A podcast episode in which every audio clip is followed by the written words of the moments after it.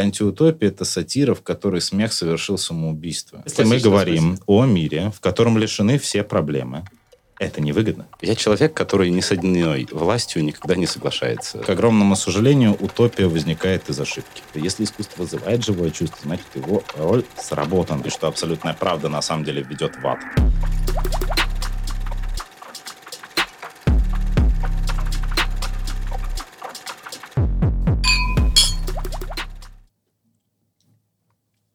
Да, мои дорогие. У вас может возникнуть вопрос, что это значит на фоне Николай Жаринов вот эдак со стаканом делает.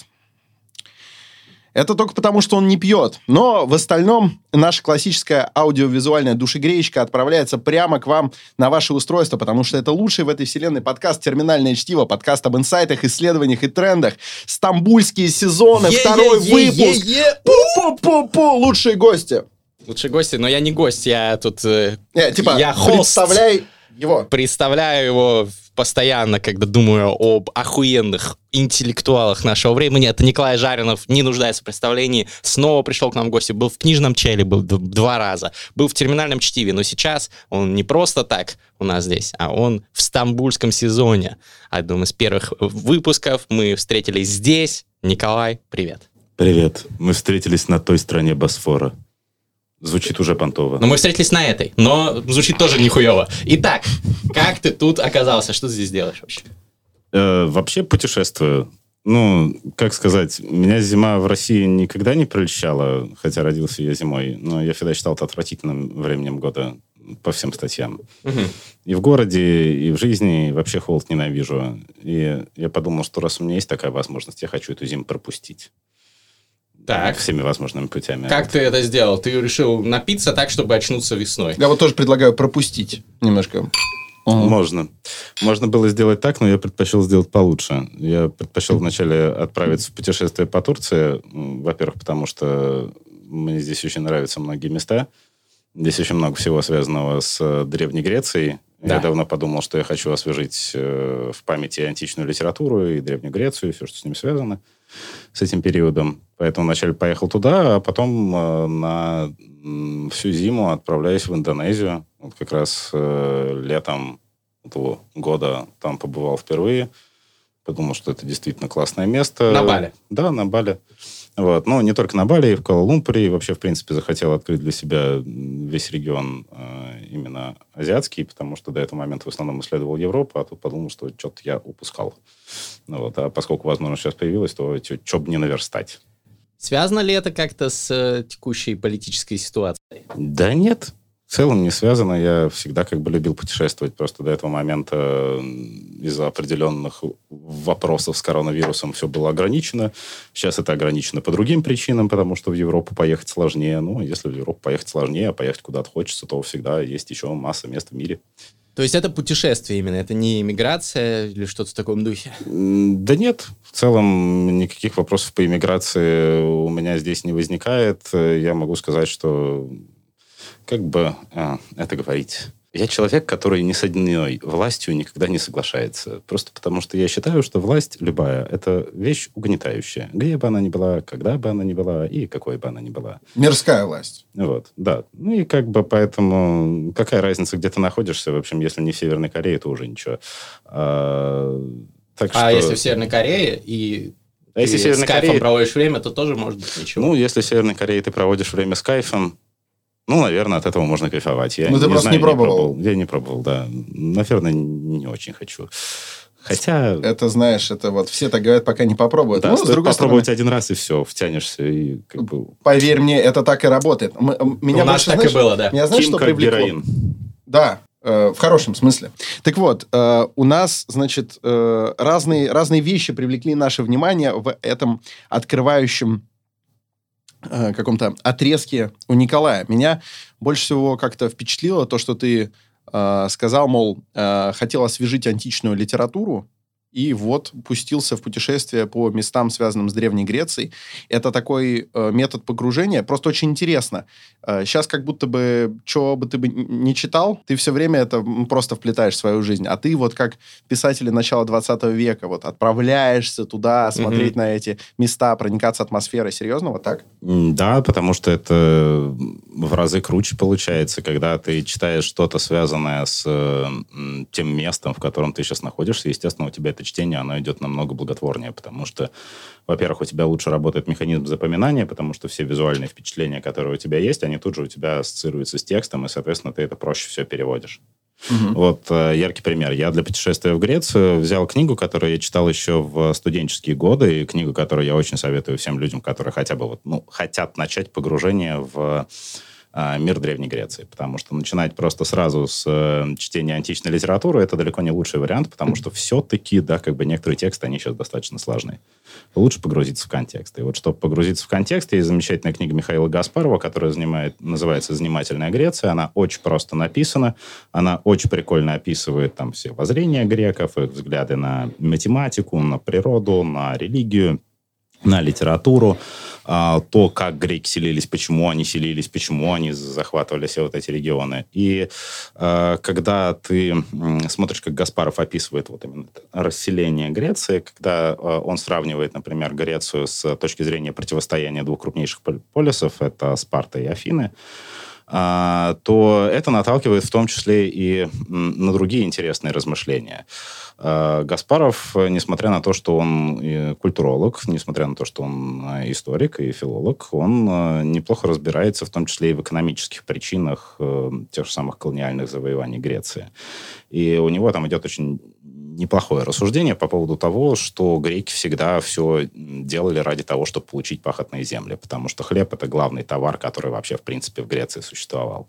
И поэтому два направления колонизации Греции. Со стороны Спарты двинулись на запад, соответственно, в сторону Сицилии, в сторону Сиракуз и так далее, где были пахотные земли. Со стороны Афин двинулись, соответственно, на север и в регионы э, Черноморского бассейна потому что там как раз были основаны а, главные колонии вот уже непосредственно от Афин. Это и Ольвия, это и Херсонес. Херсонес, Калас Лимен. Да, вот это, это на самом деле тот, тот же самый Византий, потому что вот то, где мы сейчас находимся, в Стамбуле, да, это на самом деле же еще греческий город, еще задолго до Константинополя, это 8 век до нашей эры, когда здесь был основан Византис, и который как раз контролировал все торговые потоки с э, хлебом, и как бы с другой стороны с оливками, с вином, которые направлялись в Черноморский регион.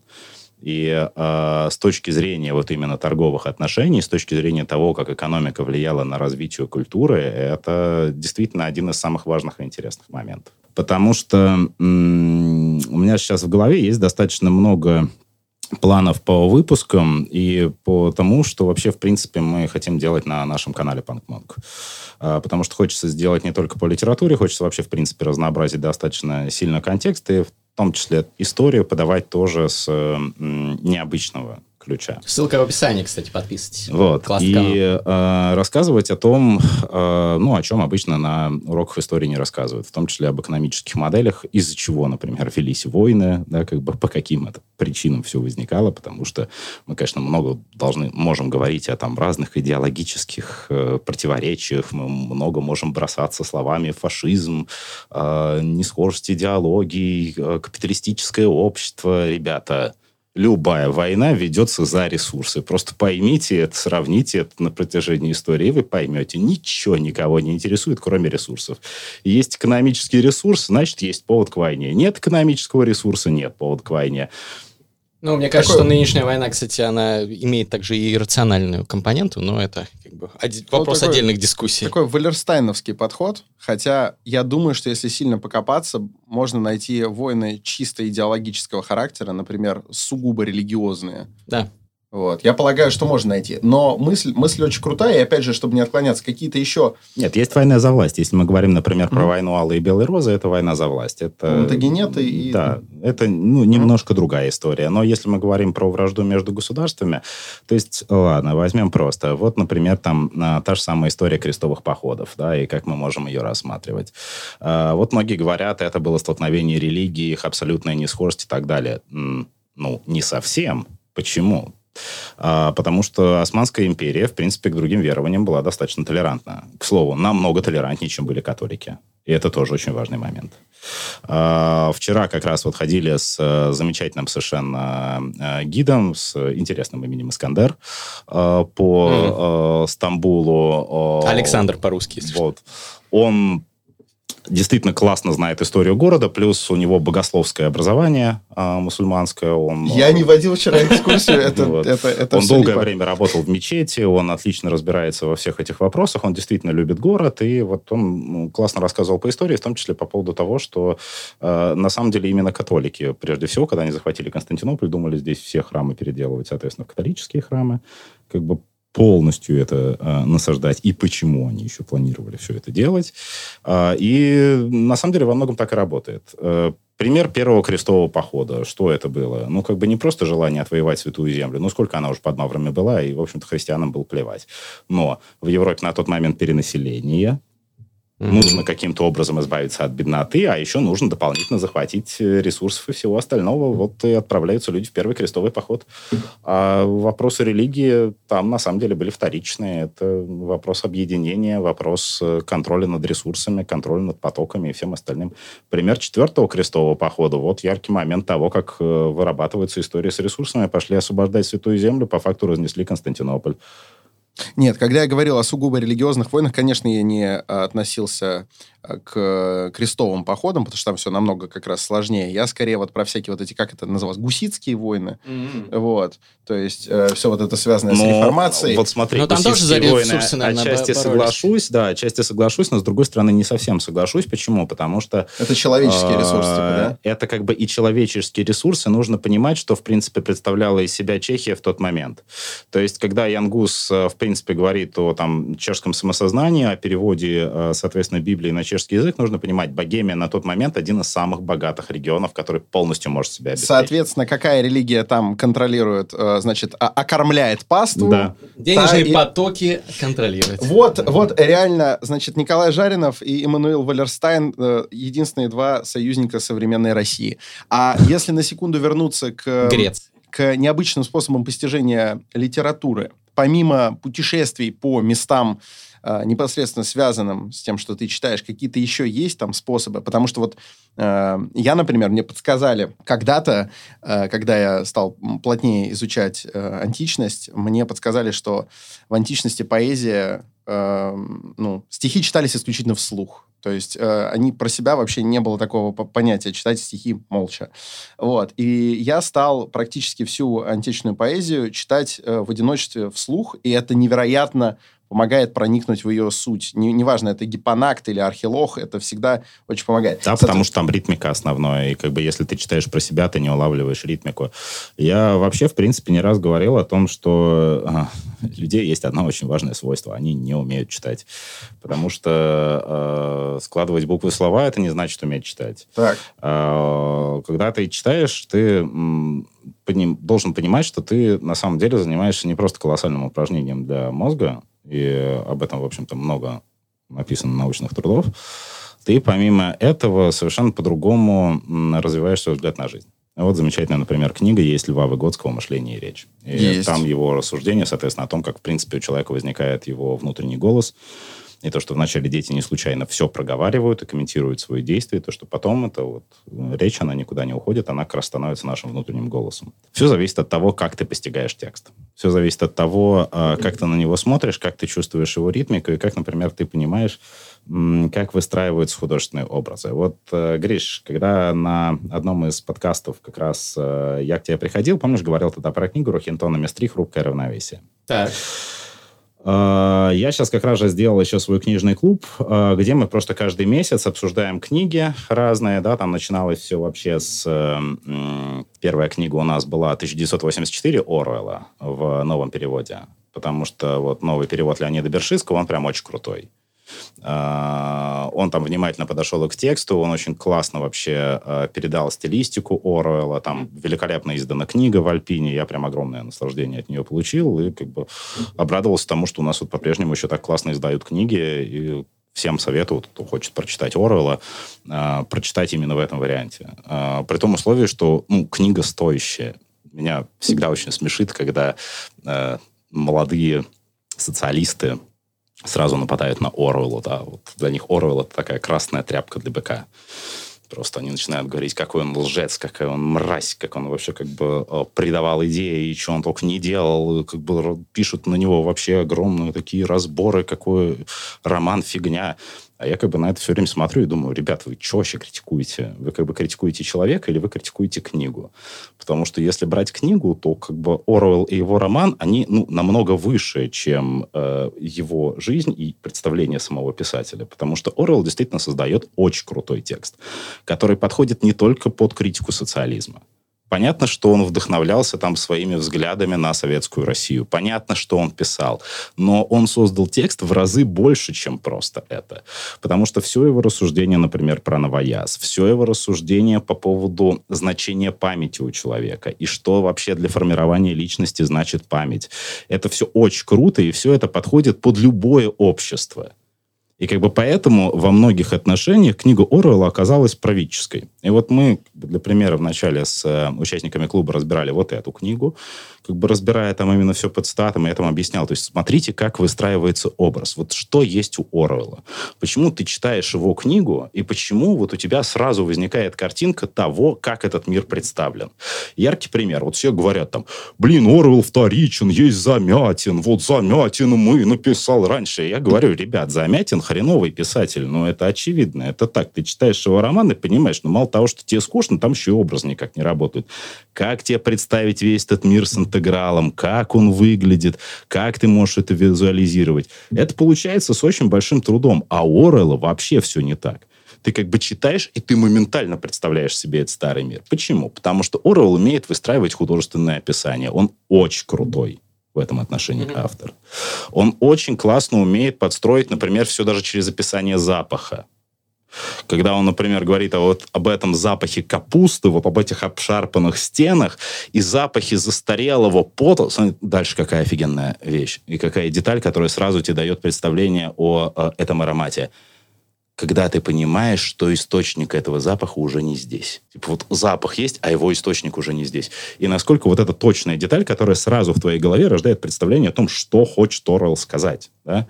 Как, например, подводит классно Орвелл к определенным моментам, которые означают для Уинстона его память и а, его свойства. Вот через пресс-папье с кораллом, в которое Уинстон вначале всматривается, оно возбуждает в нем какие-то очень интересные, необычные чувства, это связывается все у него с прошлым, а потом в определенный момент, вот э, в чем важна художественная деталь в произведении?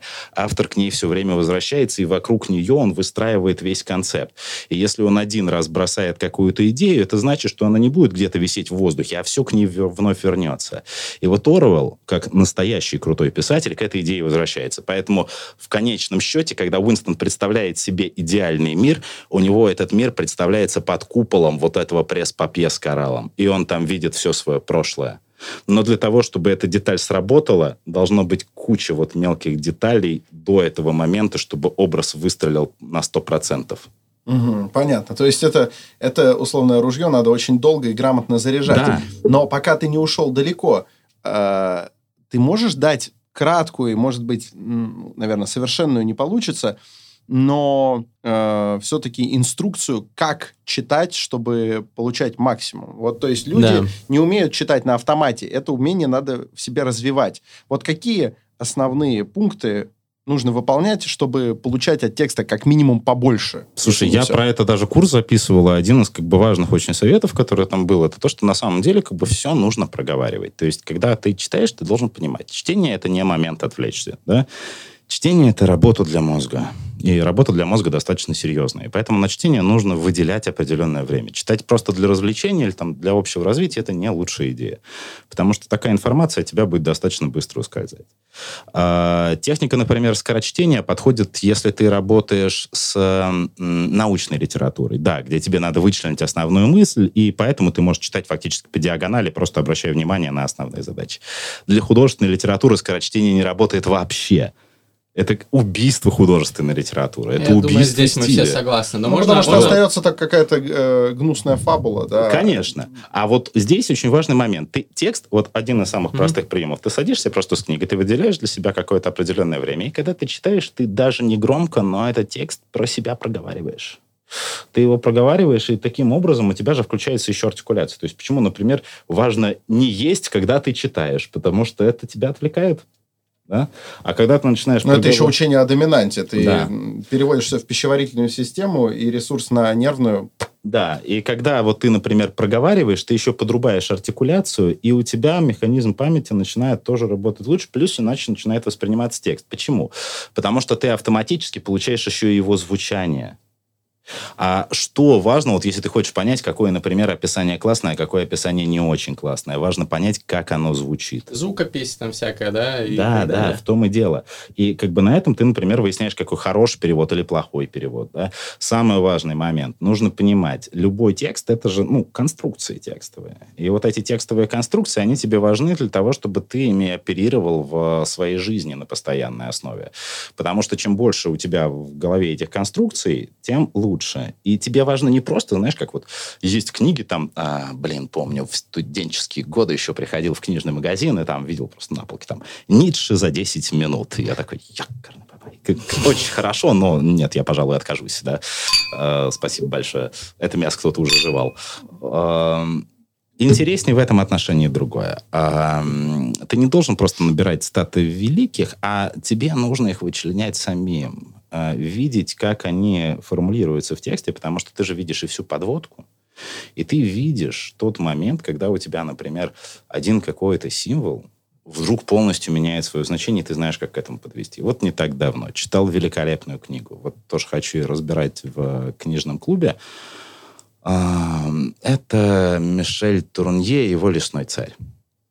И вот «Лесной царь» — это блестящий образчик стиля. То есть вот если ты хочешь посмотреть на современного писателя, который э, очень круто пишет, который э, так умеет выстраивать образы и так умеет говорить о чем угодно, что это будет тебя прям вот за жабры брать и вытаскивать наружу и показывать тебе вот что, черт подери, значит искусство, вот что значит искусство слова, нужно читать «Лесного царя». Яркий пример. Э, есть такое замечательное слово в русском языке, как «дерьмо». И как бы мало кто может сказать о дерьме красиво. Ну, потому что когда ты ставишь эту задачу, все такие, «Да это же дерьмо.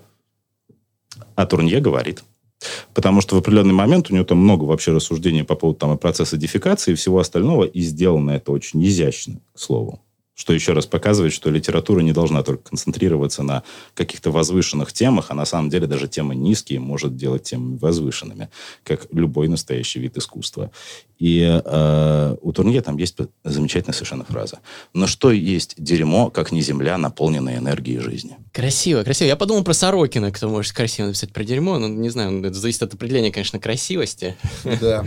А, кста- Кстати, пока, пока мы не ушли далеко от дерьма, мне кажется, э, дерьмово вешать на что-либо ярлыки, а основная претензия большинства, может быть, нам встречались э, разные люди, э, к 1984, э, который я встречал, это не то, что, ой, как-то там, не знаю, он огульно хает, там, не знаю, социализм и так далее. Я вообще вот с этим не сталкивался.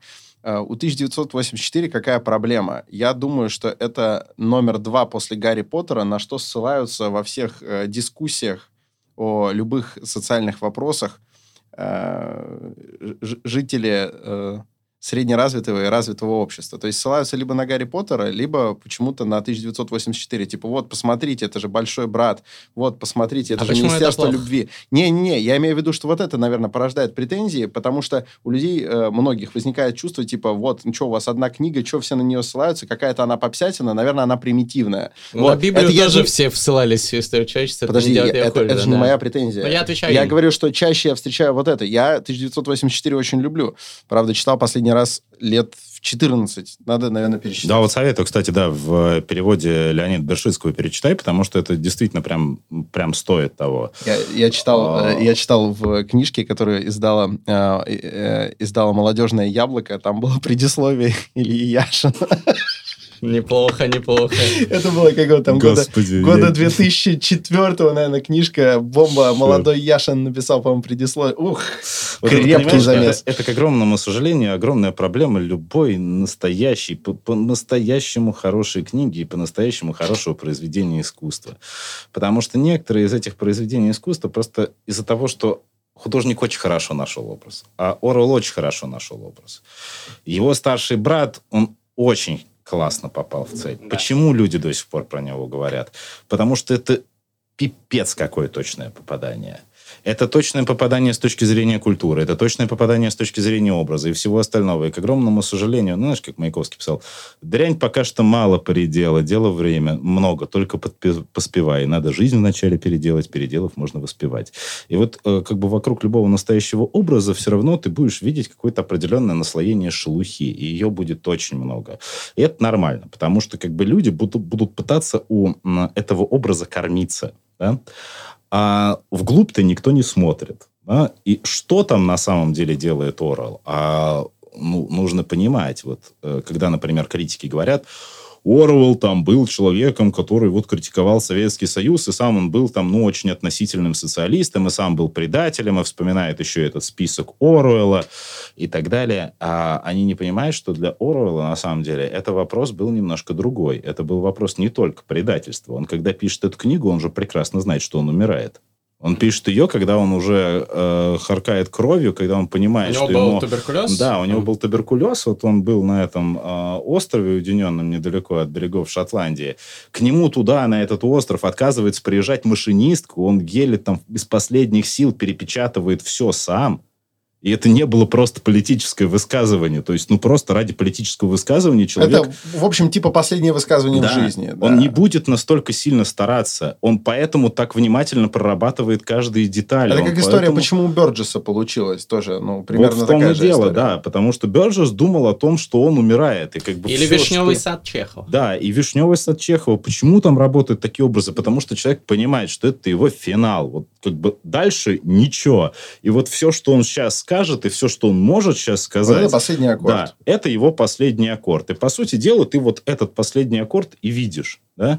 И он же там поднимает темы, которые, я не случайно говорю, это произведение намного больше, чем сам создатель. Он поднимает там темы, которые в разы круче просто критики социализма которые намного интереснее с точки зрения психологии. Когда он, например, вот вводит такое понятие, как э, новояз, да, это же очень крутая Или двоемыслие, идея. Да, да, да фантастика. вот двоемысл, двоедум, новояз, это офигенные детали, которые, заметь, вот как раз э, Выгодский об этом еще очень много говорит в мышлении и речи, и он фактически показывает, как государство может пробовать вот это все контролировать, и как можно попробовать, соответственно, контролировать инакомыслие просто с точки зрения того, какую тональность ты задаешь языку. А потом ты смотришь на то, что происходит в современном мире. И я, блин, не только про Россию говорю. Я говорю про желание во всех странах сменить акценты с изначального значения слов и найти какие-то Да. слова нейтральные. И ты понимаешь, как в воду глядел. Не, Орвелл, конечно, хорош. Давай вернемся немножко к твоему тезису. Э, Мне кажется, он требует расшифровки. А, тезис о том, что для чтения читать не, не стоит э, в свободное время, как ты сказал. Для чтения нужно выделять Да. отдельное время. Что это значит? Что, что значит вот почитать, когда у тебя минутка выдалась или полчасика, это не, не считается? А, смотри, а, вообще, как бы, ну, я думаю, Гриш, что тебе, например, там про э, значение тайм-менеджмента и важность вообще тайм-менеджмента в твоем функционировании рассказывать не надо. Слово о пе- прошлом 1 выпуске. Декабря, 1 декабря э, воркшоп по продуктивности от меня. Если уже 1 декабря прошло, то ссылка на курс в описании. Вот. И Ну, чтение, прошло. А, чтение это точно такая же работа, да. Чтение это точно такая же работа, как, например, там изучение языка, да, как э, узнавание новой информации. Самая основная проблема сейчас художественной литературой состоит в том, что люди относятся к этому исключительно как к развлечению и не понимают на самом деле, какой великолепный инструментарий им дается в плане навыков общения. И как бы э, смотря на классику с утилитарной точки зрения и серии того, что я знаю сюжет, я знаю о том, что там произошло с Наташей Ростовой и с Андреем Балконским, и больше мне нахрен ничего не надо, потому что сюжет я знаю, это утилитарный взгляд. Взгляд очень тупой и взгляд, который очень сильно ограничивает самого человека. Потому что Толстой не в прелести сюжета и не в знании того, что произошло в «Войне и мир». Да? Толстой в деталях и в том, как он умеет эти детали фантастически подмечать. Потому что через эти детали и через то, как видит их Толстой, ты можешь обращать внимание в том числе на поведение людей в жизни. И для тебя жизнь начинает открываться совершенно новой истории. Смотря на то, как он работает с мыслью и как он работает с описанием, ты можешь прокачать свой сторителлинг так, как, блин, я не знаю, ни одному, наверное, современному специалисту не снилось. И когда мне говорят, например, о том, что Толстой устарел, я думаю, ребят, ну, не знаю, вы либо жопы смотрите, либо еще как-то неправильно на это глядите. Потому что есть отличный пример с Хаджи Муратом. Вот Хаджи Мурат, великая повесть Ивана Николаевича Толстого. Но с чего начинается Хаджи Мурат? С рассуждения Толстого, вот его лирического героя, да, о том, как он пытался сорвать красивый цветок, и этот красивый цветок очень сильно пострадал, пока он его срывал. Он потерял всю свою красоту и до последнего цеплялся за жизнь. Mm. Ну или пьеса. И он думает, да, да как, как цепляется за жизнь. Вот он вроде так слаб, а как цеп... И это ему напоминает историю Хаджи Мурата. Вот насколько офигенный заход в историю. Абсолютно. Насколько красивый, насколько точный, когда в одной вот этой небольшой истории с лирическим героем тебе, по сути дела, раскрывается весь дальнейший смысл. И тебе рассказано, что вот этот Хаджи Мурат – это очень трагичная история о культурных несоответствиях, о том, насколько люди могут конфликтовать. Это на самом деле книга о любви к жизни и о том, как человек до последнего цепляется за жизнь. Почему Хемингуэй, для которого э, тема, в том числе борьбы за жизнь, была настолько близка, так любил Толстого? Потому что он видел в нем художника, который может как раз вот эту любовь к жизни показать.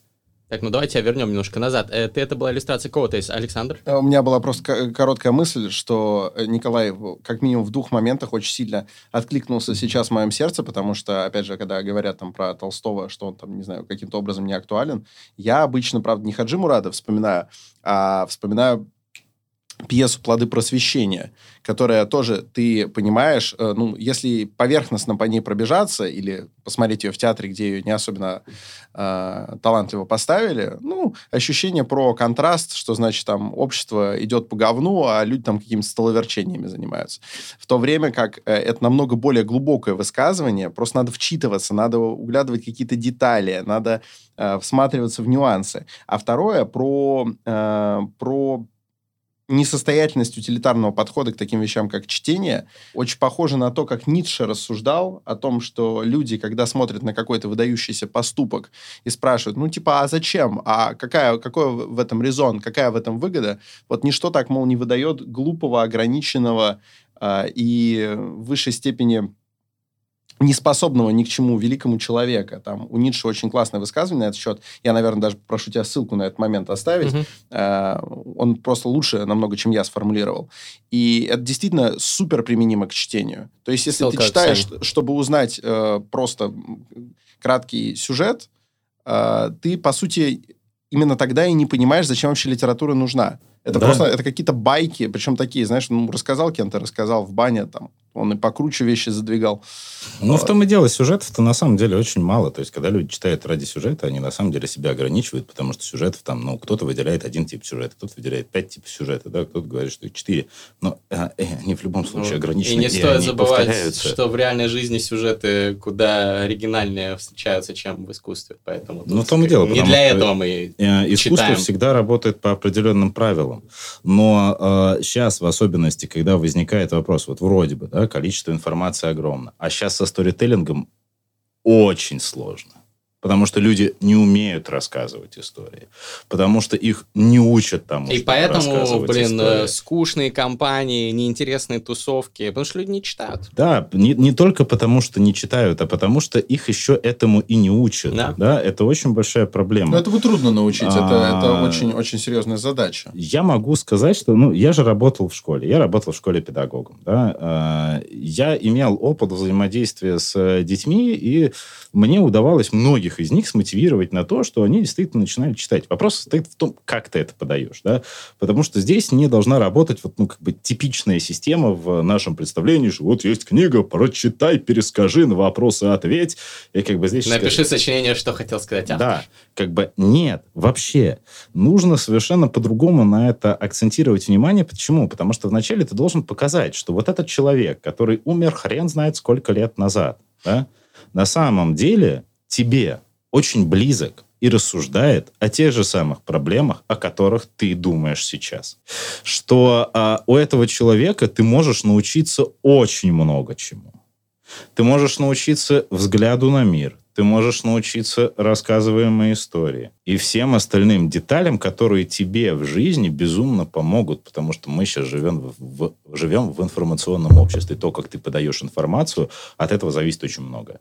От этого зависит и твоя реализация, от этого зависит твой успех, от этого зависит, э, зависит еще куча разных других. Конечно, сторителлинг важен везде, особенно в маркетинге, особенно в, там даже в собеседованиях, как ты расскажешь про, про свою историю. Расскажите про себя, вот как вы расскажете, вот это у вас минута есть. Если вы хреновый сторителлер, вас с меньшей вероятностью наймут. Подросток, да, сидит в школе, сидит в школе и думает, как бы впервые, вот сейчас они... Охмурить через, девушку. через, через два дня они пойдут э, пойдут вместе с классом на новый какой-нибудь фильм от студии 3Т Никиты Михалкова в кино. И поскольку само по себе это событие не представляет для него особенного интереса, он думает, как, возможно, впервые в жизни запустит левую руку в чашечку э, бюстгальтера э, од- одноклассницы, да?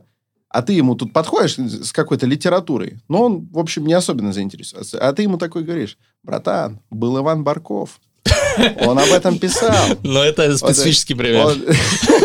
И тебя вышибают из школы, потому что ты Баркова детям Друзья, подкаст с Денисом Чужовым мы обсуждали, там Баркова, ссылка в описании. С Денисом Чужим. Не а чужовым. Я, а я сказал... С Денисом Чужовым. Барковым, Чужовым. Я понял. Оговорился. Не, понимаешь, и ты такой, да он думал, как ты, только лучше формулировал, братан, ну попробуй. Вот. И все. И он такой, так, 19 век, это интересно. Надо просто говорить, что знание языка откроет тебе доступ куда дальше. Неплохо. Да-да-да. Ладно, давайте за это выпьем. Возвращаемся к тезису о чтении я бы потом очень хотел поговорить немножко о Греции, а, но а, вот ты говорил, значит, про, про сторителлинг, про его важность, про mm-hmm. то, как важно вчитываться в текст э, и в образы всматриваться, и выделять для этого отдельное время, проговаривать. Что еще нужно делать? Смотри, важный момент состоит в том, что нужно научиться понимать структуру текста. Вот uh, это одна из самых основных деталей. То есть мы должны понимать, любой текст — это структура. Да? А, как любая структура, она имеет свои законы. И э, есть принцип, на самом деле, то есть вот многие говорят, вот, есть хорошая литература, да, как бы, есть плохая литература. И все говорят, это дело вкуса. Да? А я скажу, это не дело вкуса. Потому что есть совершенно нормальные критерии того, что нравится, не нравится. Это один вопрос к человеку. А есть критерии того, что формирует хорошую литературу и что формирует плохую литературу. Ну, тут мы оступили на опасную тропку, потому что я сейчас думаю о разных, там, не знаю, произведениях битников. Вот какая структура у поэмы Алина Гинзбурга «Вопль»? Нет, просто, просто правило, о котором говорит Николай, это как с живописью, что... Там, Их нравится, надо знать, но потом нравится, уже можно нарушать. Типа нравится mm-hmm. или не нравится картина, это очень вторично. Реально, картины... Есть шедевры, они очень объективно шедевральны. А есть, ну, какая-то такая себе живопись. Просто даже правила в живописи, они менялись, насколько мне известно. Безусловно. Они менялись, они их не нарушали, но при этом ты, когда смотришь на такого авангардиста, как Пикассо, понимаешь, что, допустим, связывало его с тем же самым Эль Греко. И это наследие Эль Грека ты там видишь. И ты видишь, что перед тобой художник. И ты видишь, что перед тобой художник, который это знает и который это интерпретирует по-своему, придавая этому другое звучание. А можно очень коротко, 15 секунд, чем э, с Эль Грека ну, похоже а, Пикассо? Смотри, первый момент. Вот именно у Эль Грека впервые появляется система с э, непропорциональными телами. У него вытянутые вот эти все тела цвет, э, святых. Все религиозные сюжеты у него очень интересны по работе цвета. Там очень много темных и синих тональностей ценностей. И это как раз отлично э, перекликается со всем голубым периодом Пикассо с его же вот этими искривленными э, телами и со всем остальным, э, у него вот это наследие, оно прямо идет, да, и его видно. С его работой с цветом, как он цвет выбирает да, вот особенности в ранние свои периоды. Это тоже перекликается с Эль Греко. А, его а, интерес вообще к э, классической живописи с точки зрения символики, да, в том числе, например, его интерес к Гойе, который у него просыпается интерес к э, теме кориды, которую он потом у себя воплощает и в Минотавра Махи, и потом в Гернике, и во всех остальных деталях. То есть э, ты сразу видишь руку мастера И вот э, сколько мне раз, например, говорили и ругали Гернику, э, говоря, что как вообще такой может нравиться, это не, не живопись. Я им говорю, ребята, это, это не должно нравиться. Вам нравится, когда вот вы смотрите, как э, бомбы летят и убивают тысячу людей. Ну, если вам это нравится, у вас может что-то с головой не так. Вообще, как бы эта картина, ну, это вещь, которая, ну, не очень нравится. Ну, понятно, искусство не обязательно Да. должно вызывать э, А благие задача- Она не для этого сделана. Да, а задача Пикассо была, со- состояла в том, чтобы сделать картину, которая не нравится, которая пугает, которая отталкивает. Это его высказывание, он намеренно это делает. Когда ты смотришь на Сатурна, пожирающего своих детей Гойе, я не знаю, что нужно сделать, чтобы эта картина прям нравилась. Такой, какой дедуль хороший. Поставлю на обложку столовой повешу, как и Гойе сделал. Ну, Абсолютно согласен. то есть это вещь, которая изначально вызывает отвращение. Почему? Потому что главная задача искусства вызывать чувство. Если искусство вызывает живое чувство, значит его роль сработана. Но не обязательно чувство Значит, удовольствия да, и не кайфа. обязательно. Конечно. Это как бы это ошибочное мнение классической эпохи, что искусство должно приводить к каким-то высшим чувствам и Ну, это как нравственные романы. Это, Да. это так себе. Это искусственная фигня. Так. Искусство просто работает с Абсолютно нашими так, чувствами. абсолютно верно. Давайте э, тогда продолжим мысль, на которой мы остановились. Александр? Э, Я, я, я- и- просто если резюмировать, получается, что для того, чтобы вызвать какое-либо чувство действительно стойкое и яркое у подавляющего числа там, зрителей или читателей, не обязательно следовать всем правилам, но нужно очень хорошо понимать закономерности, чтобы направить их, э, пр- простите за тавтологию, куда-то вот в нужное тебе русло. А Вот у меня тут был курс, простите. Да, нет, А, наоборот. а, вот у меня тут был курс, как раз учил людей вот аналитическому чтению. А, И меня там спрашивают, а вот можете сделать эм, примеры описаний? Да, вот где хорошее описание, где плохое описание. Ой, Господи, прости. И я привел примеры. А, Я привел в пример как раз Мишель Турнье. Говорю, вот смотрите, вот хорошее описание. И у Мишеля Турнье там есть замечательное совершенно описание ноготы. Да? И он ноготу женскую описывает через костюм. И это блестящий прием, очень тонкий. Потому что, с одной стороны, у тебя есть отстранение от объекта, да, когда соответственно, она не выносила, она носила ноготу. И любая женщина, уважающая себя, она должна уметь носить свою ноготу. Носить ее как костюм. И это очень интересное сравнение, которое очень точно подчеркивает вот э, само вообще в принципе отношение к ногому телу. И говорю, вот пример хорошего описания. Вы сразу себе это представляете, именно через отстранение.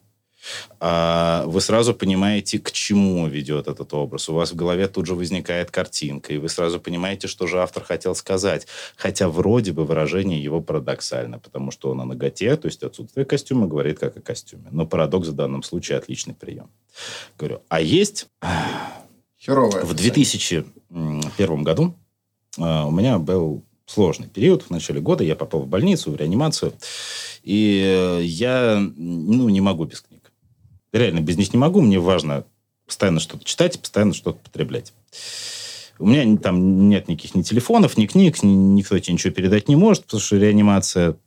Но есть библиотека какая-то была в этой реанимации, и я там начал что-то оттуда выуживать.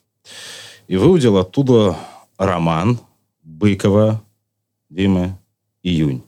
Это было жуткое ощущение во всех отношениях. Это было жуткое ощущение, потому что я, лишенный выбора, находящийся в реанимации, А как ты в 2001 году Быкова прочитал? не 2001, 2021, А, прости, 2021. Пар- Пардон, пардон. Ага. Вот, в 2021 году оговорился. Вот, э, мне попался роман «Июнь». Я, лишенный выбора, я не смог это читать и отставил это назад и подумал, что нет, я лучше буду лежать и вспоминать стихи или вспоминать тексты в своей голове, потому что это будет милее. А почему тебе не понравился? А, роман? потому что это типичнейший пример вот графомании того, когда человек совершенно не умеет выстраивать речь как таковую. По той причине, что а, ты понимаешь, что в каждом образе он говорит о своем герое, завуалированно любя себя и пытаясь как бы показать, насколько он крутой, но не пытаясь, не пытаясь показать тебе образ и не пытаясь, самое главное, вызвать в тебе, в читателе, чувство эмпатии по отношению к этому человеку. Потому что он не пытается тебе исповедоваться, а любая настоящая литература – это в определенной форме исповедь. И прежде всего писатель должен быть честен перед самим собой. Вот почему, например, у Оруэлла так круто получается образ Уинстона. Так точно получается образ Уинстона. Ну, потому что Уинстон нахрен это он сам. Потому что это он со своим дневником, который сидит и пытается записать все эти сумасшедшие вещи, которые происходят в мире, и высказать слово против того, чтобы эти вещи произошли. Хотя понимает, что его слово как писателя нахрен никому не нужно и, скорее всего, бесполезно. Но он этого не сделать не может. И вот как Уинстон приходит к осознанию себя через дневник, так и для Орвелла. Его 1984 – это последнее желание высказаться и сказать что-то важное. А для Димы Быкова роман «Июнь» это попытка хайпануть на показать, теме войны и показать, что я охренительный романист, который может вот с любой темой опа, справиться. А, а, Книжный чел а, с Дмитрием а как... Быковым посмотреть на этом канале. Согласен. Э, стоит, хотя и не самое приятное зрелище. Да. А, вопрос вообще без подвоха. А, если вот важна вот в первую очередь вот эта честность высказываний и так далее, почему же тогда хотя я здесь полностью согласен, но почему же тогда роман «Мы», ну, честно говоря, ну, так себе? Он слабее, но он честен. Он, он честен, честен, вот я про это честен. говорю. А в чем он проблема? слабее с точки зрения стиля, потому что э, Замятин не писатель. Да? Он, он, он, он инженер. А математик, да. мне казалось. Он Не, математик, математик, инженер, он э, человек, который немножко по-другому мыслит, и поэтому он точно выстраивает все по схеме, но понимания того, как строится художественный образ, у него нет. То есть честность, ну, как бы получается, нужны две составляющие. Честность и способность эту Конечно. честность правильно передать. Яркий пример. Смотри, вот ну, а, есть, например, Винсент Ван Гог. Вот почему картины Винсента Ван Гога они трогают? Они трогают, потому что они честные. Да? И вот честность – это самый главный компонент. С точки зрения стиля и с точки зрения работы с красками, Ван Гог, простите меня, пожалуйста, все любители живописи, но он говно художник. Он элементарно перспективу иногда выстроить не может. Он слабый мастер с точки зрения академического искусства. Но он великолепный э, провидец, новатор с точки зрения цвета и с точки зрения честности перед самим собой. И поэтому его картины так работают и так трогают. Потому что в них вот есть этот один из самых важных компонентов. А то, что у него идет через неумение подать это с точки зрения мастерства, компенсируется его открытиями в области живописи. Угу. А если мы говорим про Замятину, то опять же, смотри, здесь что? Вот он не очень хороший писатель, но нашел великолепную тему, и поэтому за эту тему так зацепились. Почему? Потому что у него есть провидение. Он все равно творец. Он математик, но он нахрен творец. И как творец он видит темы, которые могут людей затронуть. У него идет очень четкое, точное математическое переосмысление того, что в принципе представляло из себя э, концепцию утопического государства.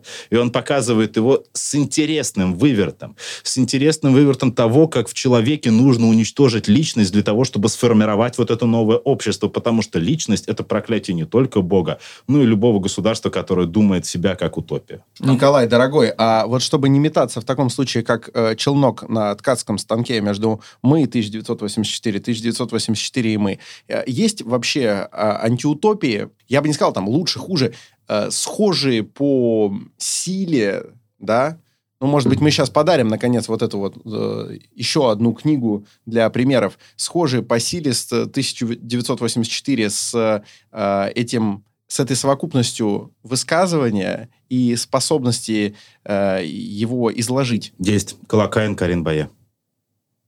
Великая не книга. читал. Я даже не слышал. Великая книга во всех отношениях. А, шведская писательница великолепная, а, которая как раз рассуждает там про а, то, что представляет из себя абсолютная правда, и что абсолютная правда на самом деле ведет в ад. Это все написано в тот же самый период Второй мировой войны. Карин Бае покончила с собой в итоге, очень трагично. Она находилась в депрессии, из этой депрессии так и не смогла выбраться. И вот этот роман — это ее последнее высказывание миру, где она говорит вот об этой правде по принуждению.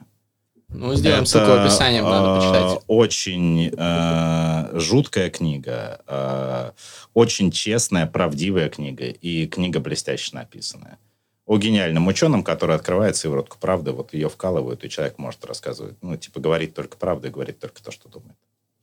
Раз уж мы про утопии и антиутопии заговорили, классический такой вопрос, который я так и не, не увидел нигде внятного ответа, чем отличается одно от другого. Утопия, Утопия от антиутопия?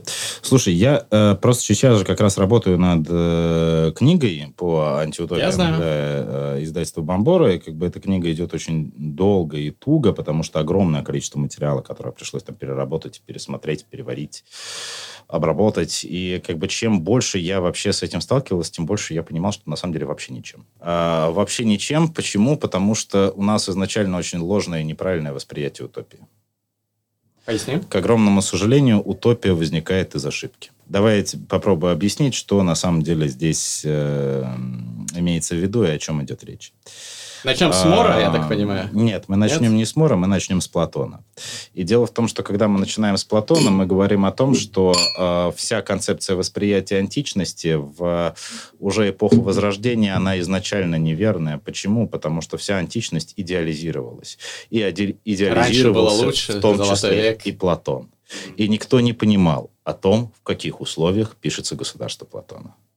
И если ты просто понимаешь, в какой исторической парадигме создается государство Платона, если ты понимаешь, какие идеи он на самом деле имеет в виду, ты понимаешь, что Платон предлагает создать небольшое государство размером с город по модели Третьего Рейха.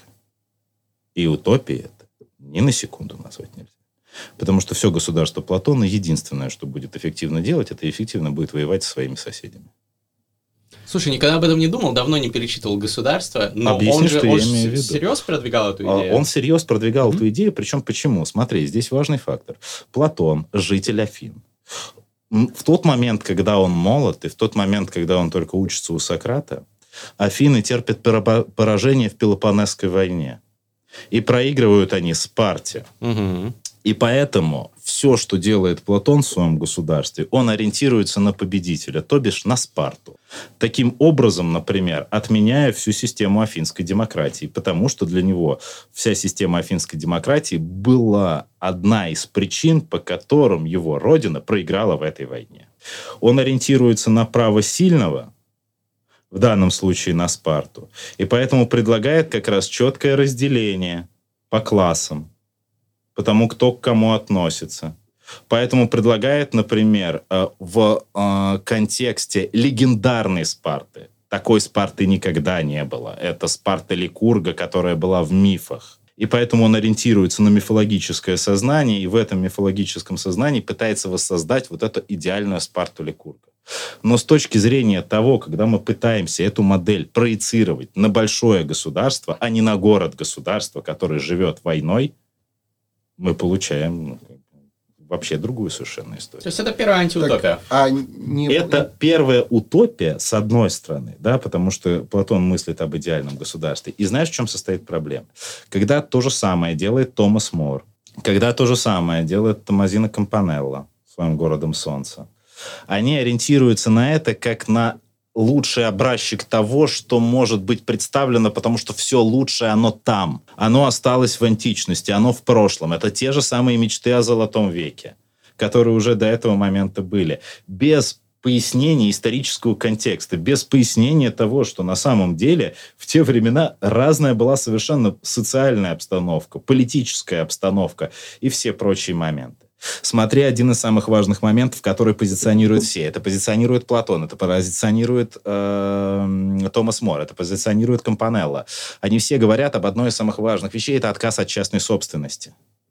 Но если мы с точки зрения культурологии рассматриваем вопрос о частной собственности, мы на самом деле приходим к тому, что отказ от этого вопроса ставится под очень большим сомнением. По одной простой причине. Частная собственность – это один из главных элементов для развития культуры.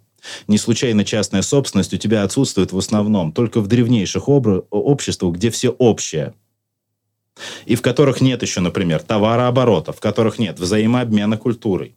С того момента, когда люди начинают обладать чем-то и хотят каким-то образом это реализовать, они вступают в торговые отношения. Торговые отношения стимулируют развитие языка, развитие письменности, развитие науки, развитие навигации, развитие технологий из всего этого. И, по сути дела, все, что мы называем технологическим прогрессом в том числе, изначально стимулируется из этого желания, как из определенного зерна.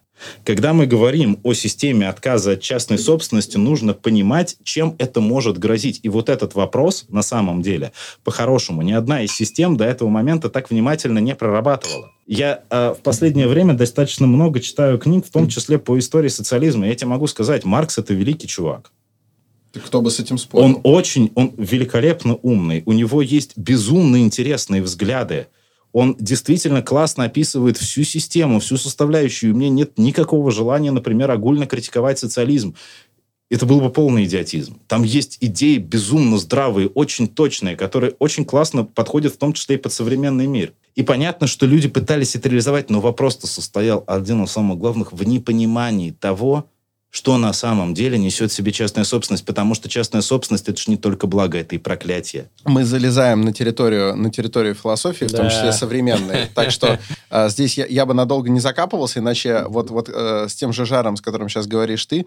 Э, с начну, тем же Жариновым. Э, да, с тем же Жариновым начну говорить я, поскольку э, как бы Маркса критиковать можно только если ты в философии совсем не разбираешься, а скорее просто хочешь там, не знаю, э, потрафить некоторым конъюнктурщикам, допустим, вот там сейчас не модно, да, ссылаться на Маркса, и ты такой, ой, это все устарело. На самом деле, если вчитаться, то совершенно нет, и более того, э, на данный момент миром правят э, через одну итерацию, в общем, его идеологические наследники. Американские левые, ты имеешь в виду? Я не имею в виду, что они правят миром, типа, как оккупационное правительство тайное. Нет, ни в коем случае. Просто сейчас, ну, все соцсети, например, и механизмы их механизмы их функционирования подчинены целиком э, разработанным в 60-е годы э, социальным теориям ну, можно очень общо назвать их новыми левыми, но Франкфуртская вообще... школа, ты имеешь в виду? Вот так их вот тоже все? никто не называл, ну, типа, наоборот, они так сами себя не называли, их так назвали, да. в общем, довольно дебильно. И, э, ну да, да, а они ну, буквально... Ну, спорно, спорно, ну ладно. Да почему, почему? Если... Но влияние точно есть. Ну, если сильно почитать... Вот, вот я, я говорил, не надо в это вкапываться. А, но вообще, да, если ты хорошо вчитаешься, например, в негативную диалектику Адорна, угу. то ты э, увидишь просто методичку для функционирования, там, не знаю, ТикТока трендов ТикТока. Ладно, это все, это все э, суета, но мне кажется, из твоих слов, если их ужать, то отличие утопии от антиутопии становится достаточно очевидным. Елки-моталки, смотри. Э, вот если герой некоторого произведения, э, которому мы сочувствуем, живет в идеальном обществе, и оно ему нравится, это утопия. А если герой, которому мы сочувствуем, живет в идеальном обществе, и оно ему не нравится, это антиутопия. То есть... Смотри. Не любой он... герой, а герой, которому мы сочувствуем. Да, да смотри. А, если мы берем Замятина, то у Замятина изначально герою все нравится. Изначально. Нет, ну мы же за ним следуем. Да. И он такой Каждый постигает, о, черт, я, моя любовь невозможна в связи с этим обществом. Каждый раз путь литературы у тебя – это путь развития героя. Ты не можешь себе представить с точки зрения европейской литературы героя без развития. Если развитие не происходит, этот герой тебе не нужен, он тебе не нравится, он не вызывает у тебя никакой эмпатии. Поэтому, когда мы говорим про утопию, мы говорим о том, что любой утопический роман, он скорее просто описывает строй. Он никогда не дает тебе личности. Что город солнца, что государство, что утопия Томаса Мора. Это все описание строя. Без героя. Не, в таком случае героем становимся мы сами. Да, то есть мы туда смотрим, там э, чисто мы не принимаем участие в событиях. Мы не принимаем, но нам вроде как все по кайфу, поэтому это а утопия. А стоит героя поместить в этот мир, угу. и у него тут же возникнут проблемы. А там, где возникают проблемы, там уже нет утопии. И это антиутопия. Вот в этом и суть. Нащупано в прямом эфире. Очень интересный То есть утопия, момент возможно, здесь... только без героя получается. Только, mm, только, только в абстрактном потому что мире. Любая потому что личность утопия возможна только без личности. Да. Да? Э, пока есть личность, э, невозможно сделать никакую утопию. Э, почему? Потому что личность всегда будет пытаться осмыслить этот вопрос, понять несправедливость. Потому что она противопоставляет да. себя положнику. Да, потому что как бы личность это как раз герой, за которым мы следим. Поэтому, когда у нас пытаются сделать какое-то определенное воплощение, то у нас получается, по сути дела, антиутопия. Позвольте вам проопонировать, господа. Ну, э, представим, э, понятно, что человеку, особенно творцу, э, созда... э, все эти люди, безусловно, в первую очередь творцы, которые писали все произведения, там и Томазо Кампанелло, и Платон, и э, там все современные антиутописты.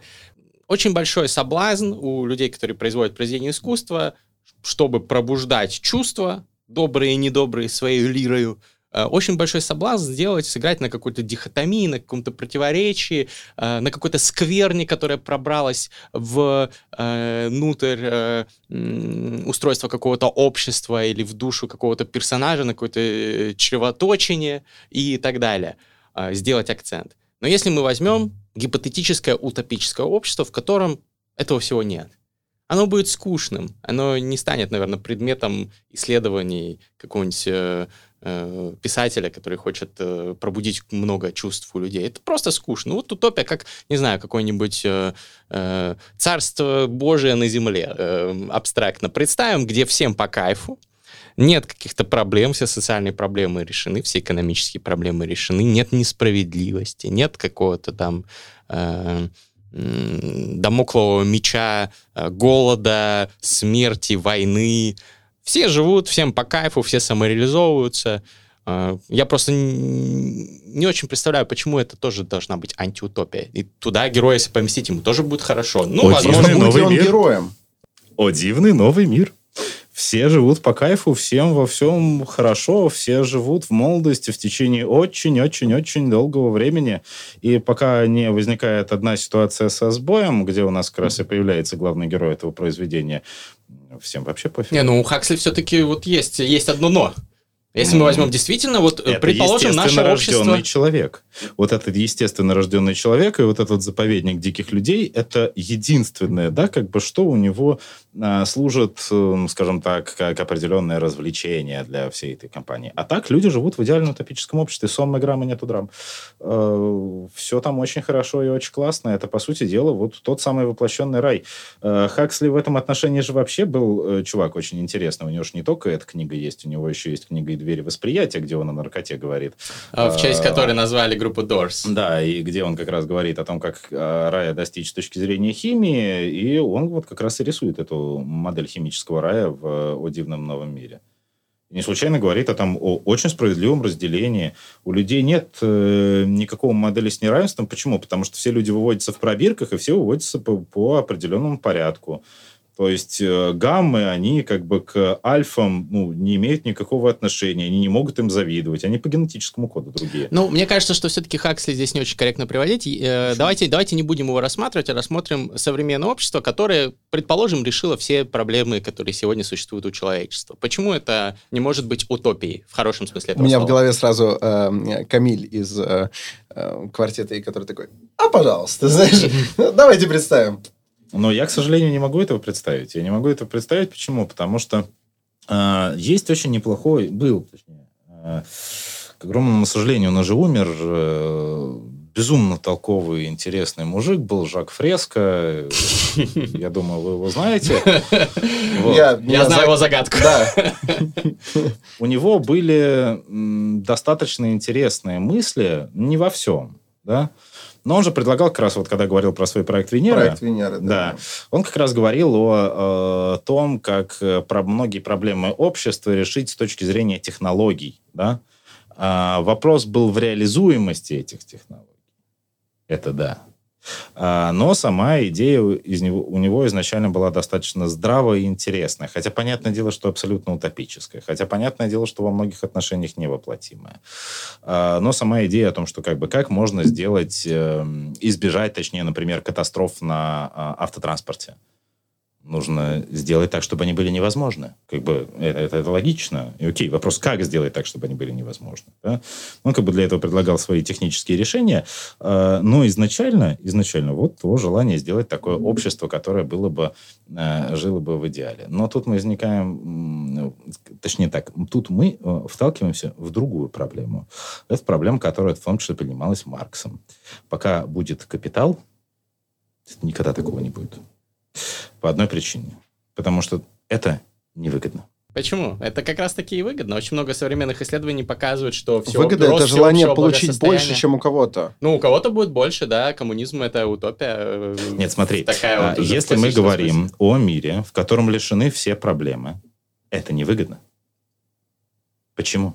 Потому что когда ты продаешь что-то, и неважно что, будь то информация, будь то товар, Ты будь решаешь то какую-то еще проблему что-то. Ты решаешь Да. проблему, и ты решаешь проблему. Стартап просто. решает проблему, Вы, да. вы смотрите даже на вторую стадию. Первая стадия, ты ничего не продашь, если проблема еще не возникла. Если у человека не Да. разбилась ни одна чашка, ты не продашь ему новую чашку. Не, я думаю, что какие-то проблемы, ну, это слишком наивно считать, что никаких проблем не будет. Я говорю про то, что все принципиальные проблемы, принципиальные боли современного а какие общества будут принципиальные закрыты. боли? Ну вот, например. А, неравенство э, вопиющее. Неравенство будет, то есть будут миллиардеры там и обычные люди, но не будет такого, что есть миллиардеры, а есть люди, которые живут на 1 доллар в месяц, как сейчас. там, Но в нет, такого никогда А. не будет по той простой причине, что пока есть миллиардеры и пока есть э, их, соответственно, желание распределяться капиталом, у тебя все равно будет использоваться супер дешевый труд просто потому, что это выгодно. Понятно, но им выгодно также по- повышение пл- платежеспособности э, вот этих бедных людей, и Ну, тренд сейчас есть на то, чтобы... покупают их товар, они как бы в основном занимаются производством. Это как выделение денег А разрушенной? Германии, чтобы они покупали обратно Да, да, вот из- пла- план Маршалла, отличный, отличный пример. А, в общем, да, то есть будет какое-то неравенство, но не такое вопиющее. Голод будет решен, болезни будут решены, старения будут решены в этом обществе гипотетическом. Я не говорю, что это произойдет обязательно. Это может не произойти. У нас есть экзистенциальные риски перед нашим человечеством миллиард разных. От биорисков, да, всяких пандемий, до ядерной войны, до там космических астероидов, которые нас разъебут нахуй, до искусственного интеллекта, который уничтожит человечество. Очень много, очень много если. Если это получится, если это получится, если это получится, если это получится, мы придем к такой э, утопии на минималках в плане того, что не будет там прям все как в, у Хаксли, но будет э, вот э, относительно благополучное, процветающее общество без э, многих проблем, которые есть сейчас. Я Утопия. не думаю, что это возможно по той простой причине, что для этого нужно сделать одну из самых важных вещей, про которые писали все антиутописты. Нужно уничтожить личность. Почему? Потому что пока у человека э, остается представление о личности, пока у него остается представление о том, что он может сделать, как он может переосмыслить себя самого, что именно он хочет сделать, никакого окончательного решения проблем просто не будет. Почему? Личность это набор уникальных Да. качеств, а э, идеальная система не неравенство. работает с уникальными качествами. Почему? Она может Она брать их- работает с универсальными Они качествами. м- она может предусматривать простор для маневров в таких вопросах. А, не такой, потому что, допустим, вот а, мы говорим о неравенстве, да, и о том, что неравенство может быть преодолено. Но когда мы говорим, например, о, э, таком человеческом качестве, как зависть, Ну, что для этого нужны делаешь? издержки и противовесы, вопрос- чтобы люди не совершали Это там вопрос преступления, например. этики. А вопрос этики – это даже не только вопрос воспитания, это вопрос самовоспитания. Ну, это и вопрос правоприменения, в котором можно придумать Вот. тоже а много тут всего. мы работаем. с Ну, ты не запретишь, например, людям испытывать зависть. Зависть нет, не за- Ты можешь их запретишь. воспитывать, попробовать так, чтобы это перенаправить. Можно попробовать воспитать. Но это будет только попытка, потому что все равно ты не влезешь в семью. То есть, если мы говорим с тобой об идеальном обществе, значит, у тебя э, это общество должно влезать во все самые основные Не, ну слушай, в утопии не будет такого. Я не говорю о том, что не будет зависти, не будет там, не знаю, грусти, все будут только радостные. Нет, естественно, невозможно полностью э, нивелировать все негативные какие-то чувства и эмоции. Тогда это уже будет не наше общество. Это да, и более того, это уже будет, ну, это будут какие-то постлюди генетически запрограммированные, вот, ну, там, вот у, у Хаксли в других каких-то примерах. Мне это не очень, на самом деле, нравится. Я говорю про другое, про решение каких-то насущных проблем. И это очень сложно, и нужно будет поддерживать эту шаткую структуру баланса, текстуру баланса в мире, и, наверное, это сможет сделать только там супер прокачанный какой-то искусственный интеллект, который будет это все нейросеть э, э, регулировать эти рычажки управления обществом. Я люди, очень всего, боюсь искусственных интеллектов, потому что Я я, тоже. прекрасно помню ту самую историю, когда искусственный интеллект запустили обучаться у людей благодаря комментариям в интернете, и этот искусственный интеллект Стал превратился да, в лютого расиста, который всех просто Поэтому сейчас ненавидел. принципиально иначе А, обучают нейросети, и- кстати. И, крыл хренами Что? просто все, что только можно. Потому что вот как машина может Да. научиться у человека, она берет не лучшее качество. Поэтому надо по-другому, конечно, делать это. И вот я про то, что, в принципе, я могу помыслить себе такую утопию, и она не будет антиутопией. Или я все-таки не прав? А, Я только хотел сказать, что в рамках стамбульских сезонов спустя несколько выпусков ждите обязательно. А когда уже выйдет, мы здесь даже ссылку разместим, если вы не сразу смотрите. а, Будет э, подкаст, э, собственно, с экспертом в области прикладной этики. И я думаю, будет очень прикольно в качестве такого э, аммажа и реверанса этому выпуску задать там вопрос насчет вот этих вот человеческих неотъемлемых качеств, типа Мгм. э, способности э, испытывать зависть. Напишите Даже в комментариях, как вы думаете, что это за специалист по прикладной этике. Давай спросим. Да. Он, э, в конце концов, назвался груздем, его. полезай в кузовок. Вот. Так что, ты, ты считаешь, что ты таким образом нарисуешь утопию? Она же все равно противопоставлена личности. Если нужны сдержки Нет. и противовесы личности, значит, личность ей противопоставлена. Сдержки противовесы не личности, а каким-то э, негативным ее проявлением, который есть в каждом из нас. Есть темная сторона, есть тень, да, там поговорим про психоанализ и прочие штуки. Понимаешь, в чем дело? Вот я в этом вопросе, когда вообще, в принципе, думал об антиутопии, все время возвращался к очень классному труду э, Конрада Лоренса «Агрессия, так называемое зло». Великая книга. Бомбежка просто. Вот, э, великая книга во всех отношениях, где ну, очень правильная вещь. Этолог. Да. Вот номер, наверное, один. Вот, о том, что агрессия, она ну, необходима для биологического выживания любого вида. Согласен, И не том нужно ее искоренять, для, не нужно, как у Хаксли. выживания людей. И когда мы говорим о создании идеального общества, то если в этом обществе есть представление о насилии как таковом, Конечно, есть. то с нашей этической точки зрения это общество уже не совсем идеально. Я сейчас поймаю Николая Жареного, смотри. Давай. Я раскрывал ловушку, он не слышит. А, то есть, если в обществе каким-то образом а, все системы настроены на то, ну, системы общественные, я не имею в виду исключительно технологические, на то, чтобы искоренить насилие, оно приближает нас к утопическому какому-то... О, только строю? удаляет. Бля, ладно, не поймал. Не Я предупредил. Вот это, знаешь, это как- как Noise MC, который Да предупредил нет, я бы том, тебе на этом моменте просто бы привел в пример э, заводной апельсин, где тебе отлично разбирается вопрос, что значит вообще в принципе общество без насилия и как оно на самом деле не реализуется. Хорош. Ну вот Потому хорош. что э, этот вопрос, он куда более сложный. И э, мы приходим, на самом деле, к очень важному ошибочному пониманию того, что у нас есть. Почему? Это вопрос нашего изначального бинарного познания мира. А, то, что мы все воспринимаем, в принципе, ну, в, в самом простом контексте. Хорошо-плохо. Да? А, Фристайл кринж или фристайл краш? вот. И у нас э, есть та же самая история, в том числе с диалектическими парами. То, что э, любое понятие, оно тут же уже заключает в себе свою противоположность. А, в определенный момент, когда я думал как раз ну, во время работы над книгой, как вообще в принципе характеризовать антиутопию, я, во-первых, натолкнулся на Джонатана Свифта. Джонатан Свифт один из Мгм. первых э, антиутопистов, на мой взгляд, и это очень интересно, особенно если брать его в контексте э, диалога с э, господи, Даниэлем Дефо и его Робинзоном Крузо. Потому что Робинзон Крузо это нифига ж не приключенческий роман, а книга намного более сложнее, которая э, отражает все, пожалуй, идеи, мечтания и воззрения эпохи просвещения. Это И- некоторый антропологический Да. запрос такой. и это показ, ну, скажем так, это срез того, что может сделать культурный воспитанный человек, и как он создает свое идеальное общество. Вот он оказывается на необитаемом острове, у него есть культура, у него есть вера, у него есть навыки и умения, и он создает, делает там загон для овец, да, он начинает пшеницу выращивать, он дикаря обучает своему языку и создает свое маленькое государство такое, которое совершенно нормально функционирует и живет. А почему? Потому что в этом есть главный посыл о том, что на самом деле разум человека, а, он приводит вот к таким замечательным открытиям и всем остальному. А, Свифт Дефо знал. И не просто знал. Он с ним был э, из противоположных партий. И он знал, какой Дефо сучий сын. А Дефо действительно был таким. Он, вот когда говорят там про моральные стороны писателей, да, там обвиняют в том числе Уоррелла, в том числе он предатель. Ребят, посмотрите вот на а, автора знаменитого романа Робинзон Крузо, Даниэль Дефо.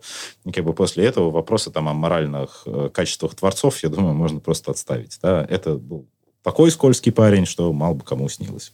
Свифт был не таким. Он прям был убежденным Тори. С Дефо очень воевал. И он в своем романе «Путешествие Гулливера», который Вообще нифига не детская книга. Вот ни на секунду не детская Тори книга. это которые были более прогрессивные. А, да. Он, А Я не знаю, у кого есть иллюзия, что это детская книга. Одни У только эти многих. дискуссии с Гуингнами. Гуинг, блин. Гуингнами. Да. А, там же очень важно, что вот когда как раз э, он приезжает в эту э, страну Гуингномов, то э, что там происходит? Э, он встречает этих еху.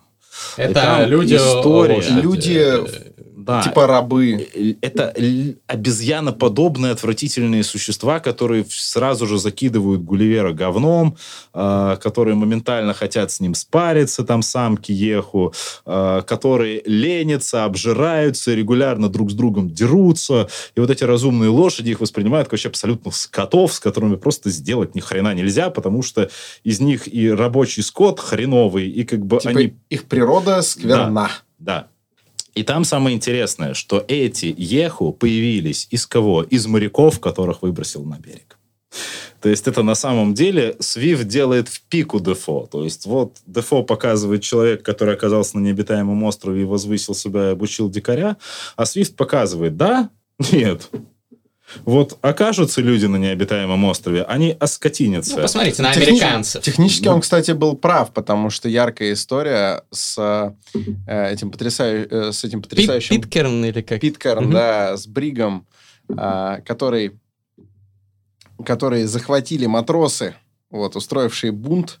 Вот. Сейчас это маленькое а, государство в Тихом океане, но там живут потомки, собственно, самых отъявленных головорезов, которые первое время жили вообще не по человеческим законам. Они после того, как взбунтовались, первым делом зашли на какой-то островок, стырили там женщин, потому что баб-то на корабле, естественно, не было, плохая примета. Вот. Они натырили себя, э, ушли на отдаленный остров и устроили там реально первобытный строй, самый примитивный. Все просто бухали и трахались. Трахались и бухали. То есть, э, насколько известно, изначально на Питкерн попало раза в четыре больше семей, чем сейчас там живет. Там Мгм. сейчас представители, по-моему, семи фамилий всего на острове. Изначально их было под 30. Вот. Просто они друг друга поубивали, потырили друг у друга женщин, даром, что были все изначально подданные э, значит, э, британской монархии. М, Ну, там изначально контингент был, наверное, не самый качественный. В этом А. проблема. Бля, какой ты контингент прям качественным назовешь? Вот. Слушай, Ты как- поскреби качественный контингент, знаешь, и, и найдешь там такое. Некачественный. Да. Тут же Свифт говорил как раз про очень интересную вещь, потому что он же вообще был противником любых утопий, несмотря на то, что э, писал свои книги как раз в эпоху царства разума, да, и как бы превалирования разума над всеми остальными деталями. Почему? Потому что он говорил изначально о порочной природе человека и о том, что как бы человеку с этой природой нужно постоянно работать. И в тот момент, когда он перестает с ней работать, он тут же оказывается в ситуации, когда он превращается в скотину. Не случайно же Гулливер там во всех моментах пробует перед этими гуингномами защитить свое государство, но чем больше видит примеров из Еху, тем больше понимает, что э, ничего хорошего нет. Что э, вообще происходит жуткая ситуация. Лошади все-таки что- круче. Да, потому что э, там, когда Еху получили еще ружья, пушки и все остальное, они превратились совсем в скотов. Как бы таких, что с ними даже работать нельзя. И что представляет из себя э, путешествие Гулливера? Это ведь сатира. Причем сатира, в которой очень много смеха. Но вот в конце эта сатира да, доходит до своего апогея, где смеха фактически не остается. И э, у меня в этом отношении родилась достаточно забавная идея, из чего рождается антиутопия. Антиутопия – это сатира, в которой смех совершил самоубийство. Потому что вот этот вот момент самоубийства смеха, который есть в четвертой части путешествия Гулливера, когда вдруг тебе становится ни хрена не смешно. Когда до этого момента ты ржал над тем, как там ученые в Лапуте что-то делают, еще Тупоконечники и что-то. Да? остроконечники. Да, да, да. Вот над всеми этими такими Аллюзии смешными эти. забавами. То есть это все была сатира. И вот сатира, сатира и сатира. И тут вдруг бах! И как бы ничего. И у тебя никакой сатиры, и ты такой думаешь, якорный бабай, да, типа, что-то явно здесь не так. И если мы возьмем, вот представь себе, я думаю, читали же, да, «История одного города» Салтыкова-Щедрина. Конечно. Вот уберите оттуда смех, и что у вас получится? У вас получится классическая антиутопия. История го- города да, Глупого. история одного города. Да, это история города глупого. Вот уберите оттуда смех, у вас что получится? У вас получится классическая антиутопия. Мгм. Да? А, чего нет у э, Орелла? У Орелла нет смеха. Он делает сатиру на Советский Союз и на свое видение Советского Союза. Но вот если в «Скотном дворе» это все представлено в виде как раз классической сатиры, со свином этим, с лошадью, которая все время говорит, нужно больше работать, и вздыхает потом, да, а, то когда он уже доходит до 1984, он просто этот смех полностью убирает. И у нас получается антиутопия. А он его, типа, это, это сознательное отрезание его изначально? А там не место было смеху уже. Мгм, То же самое, что у э, Замятина, то же самое, что вот в Колокайне. Это действительно вот, ну, сатира, в которой просто нет смеха. Мгм. Это очень интересно, кстати. То есть сатира, где смех в какой-то момент выгорел и превратился в свое отсутствие, Да. это и есть антиутопия. Да. Это есть как бы самое вот мрачное, потому что антиутопия это один из самых мрачных жанров. Тогда есть. получается, что э, в данный момент существующее в некоторых частях Китая устройство это реальная анти- антиутопия, потому что смотри, что происходило долгие годы, э, значит, вторую половину 20 века э, с Китаем. Над ним, ну, только ленивый не смеялся. Эти большие скачки, эти все э, истории, э, там, не знаю, культурная революция не очень смешно, но если посмотреть на это как на концепт, то довольно забавно. Эти дадзебао, хунвейбины и Мао. Цзэдун, переплывающие янзы. Да, и это все выгорело в то, что э, в целых огромных регионах все контролирует, по сути, уже в данный момент эм, машинно обученная программа. Мгм. Все это с благой как бы целью ограничить насилие. В эту ловушку я тебя вел. Да, но не получилось. Э, И при этом все уже совсем как-то не смешно, и мы понимаем, что это антиутопическое явление. И Это смеяться самом- нельзя над какими-то вещами, автоматически Да. блокируются посты про это. Это самый важный момент. Пока существует смех и пока существует юмор, ни одна антиутопия не победит. В тот момент, когда ты распрощаешься с юмором, это тот знак, что сделает что-то уже совсем не то происходит. Именно поэтому мы фристайлим в конце каждого нашего подкаста. Очень хотел с тобой про Грецию поговорить. Я просто в Каше живу уже 8 месяцев. Это древнегреческий город Антифилос, замечательный. Очень люблю его, люблю Древнюю Грецию. Но я надеюсь, что мы еще запишем не один подкаст, может быть, даже на Бале. Ты знаешь, Балийский почему он сезон. антифилос? Против Фелоса, потому что... Да, почему против Фелоса? Напротив. Потому что на другом берегу, да, ну, все, красава, все. Я там живу, братан. Молодец. Это домашнее задание выполнил. Ну что, чтобы не, не попасть в антиутопию в нашем подкастерском мирке, мы все-таки по фристайлам, но перед этим... По поводу Греции последний момент Да. скажу. Тут э, сидел, колдовал с греческими именами и понял, как возможно назову сына, если когда-нибудь он у меня будет. Давай. Ну, не архилог. Архилог это какое-то лоховское имя. Наиболее Архилог. Алкогор. О, Это означает сильный в слове. алкогор. Ну, за алкогора Yes. и его пришествие. Пора, пора, пора. Клан Вот это ты Жареновых. припечатал Клан сейчас? Жареновых э, мощные ребята. Е, окей, Диджи завел это дерьмо. О. Давай поканаемся, кто первый. Первые Давай. ножницы. Раз, два, три. Раз, два, три. Ты. Поехали. Окей. Оу. Эй, эй, эй. Дежурный кринж. А, дежурный кринж, Свифт заблокировали, отключили Джонатана Ливингстона. Исследовал Африку, мы там делали пиздато так. Yeah, yeah. Алкоголь, алкоголь. Я припил немного, спускался с гор. Я был там дедавича, но сейчас мы с О-о-о. товарищем здесь на студии, как на листалище. Антиутопия с архилохами. Но нам на все это похуй. Мы добавляем смеха, получается пиздата. Мы добавляем меха, получается трэп-хата. Yeah. Мы влетаем Yeah, в стамбульский сезон. Ну, когда как будто бы томился в СИЗО, как будто бы какой-то был Сизой, как будто бы Слизерин. Но сейчас сразу Гриффиндор. Наш Yeah. подкаст это шляпа, но я достаю из нее меч-кладенец, потому что жесть, просто жесть. Парень, подключайся к фристайлу, мы сделаем красиво антиутопичные панчи. И терминальное чтиво канал Книжный чел Вы уже могли заметить, что выпил чел И Yeah. если началась антиутопия, то VPN Это выбор каждого и нет проблем Yeah. Здесь Николай Жаринов Если бы он сказал, научил бы нас фристайлить, йо Yeah. Он всегда на стайле такой классный но он не фристайлит, потому что это опасно, потому что Николай Жаринов вообще не раст, и ему не надо дожидаться даже бита, как Yeah. для меня, дегенерата, не попал. Ладно, все, кого это вообще волнует? Это все еще новые сезоны в Стамбуле, yeah.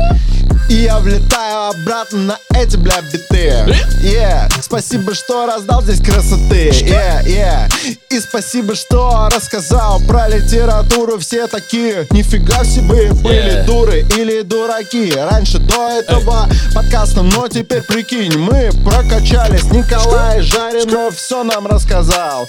А еще в конце кринжа поддал фристайл. Yeah, yeah, yeah. Кринжа подал, фристайл, Николай Жаринов ебашит фристайл, и нам тоже, возможно, он захочет подключиться, потому что уже, блядь, бегут числа, Посмотри на Николая финал. на этом экране Он выражает свое отношение к фристайлам Yeah. Типа не-не-не-не-не-не-не-не-не-не No-no-no-no-no-no-no. Не No-no-no-no-no-no-no-no. надо этой бля хуйни вообще Яху, яху, фристайлы нахуй. Я за Платона, я широкий. Я борюсь со всякой там хуйней. А скоро, кстати, на Бали. Ой-ой-ой-ой-ой-ой. Уехал на Бали и не фристайлит этот парень, потому что он без этого разъебывает здание любое. Ой-ой-ой, в Греции постигал там анаксагор, алкоголь или амфибрахи, амфитеатр, архилохи не подходят к нам архиплюхи, лю лепим. Мы лепим архипельмени. И смотри, вот такая маленькая пауза, маленькая пауза, но я уже научен опытом, и в нее я не влетал. Йоу, теперь, теперь смотри, смотри, описываю мысли Николая. Николай не влетает, значит, кто-то ему поможет. Yeah. Эй, эй, эй. Зазывают, бля, фристайлить. И Я смотрю, это такое хули вы пристали. Это, бля, не ристалище вообще ни разу. Я ездил по морю и на подкасты залетал. Это еще ничего е, не значит. е, е. Я не фристайл, а чисто понял, пау. Я здесь сижу и даже, бля, не пью. Я не знаю, почему так много не матерится Николай Жаринов в моем мозгу. Он такой, бля, не пью, бля, не фристайлю. Знаешь, ты как будто нас всех пытаешься на путь наставить. Ты такой, без вредных привычек, без фристайлов и без выпивки. Вообще отлично. Yeah. Круто, посмотри на это личико. Это пропуск в лифчике. Он очень крутой, как будто, бля, золотой ключик Yeah. он нашел. Всем, кто послушал, будет очень хорошо. Сейчас передам тебе уже слово. Но перед этим я расскажу, как все сделать. Каждому клево, просто поставь 5 звезд Там, где ты послушал На ютубе лайк, это еще лучше Э, я уже припил вина, стал похож на Угуингма. Блин, это просто так круто. Улетаю на остров Лапута. Если ты не лилипут, то поставь лайк тут, то поставь колокольчик тут. Если ты не Гулливер, то следующий выпуск с Николаем проверь, напиши коммент. Вот это, вот это, конечно, был полный жир. Это был полный жир. Ты знаешь, а, вот я, я не похож ни на великана, ни на лилипута. Но если я... Не, короче, я не буду рифмовать типа лапута, что пута, вот это, это не надо. Хуепутова. Красава. Итак, у нас сегодня был Николай Жаринов. Это второй выпуск стамбульских сезонов Е-е-е. подкаста «Терминальное чтиво», подкаста об инсайтах, исследованиях и трендах. Мне кажется, было очень много инсайтов. А, Мне кажется, было невероятно круто в плане, на самом деле, ассоциации с трендами.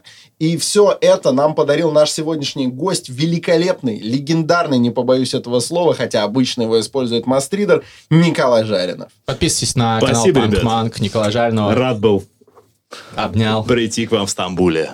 Вот это было круто. На этой или на той стороне. Босфора. Не, ну мы на этой, на этой мы все-таки. Я не фристайлю, нет, я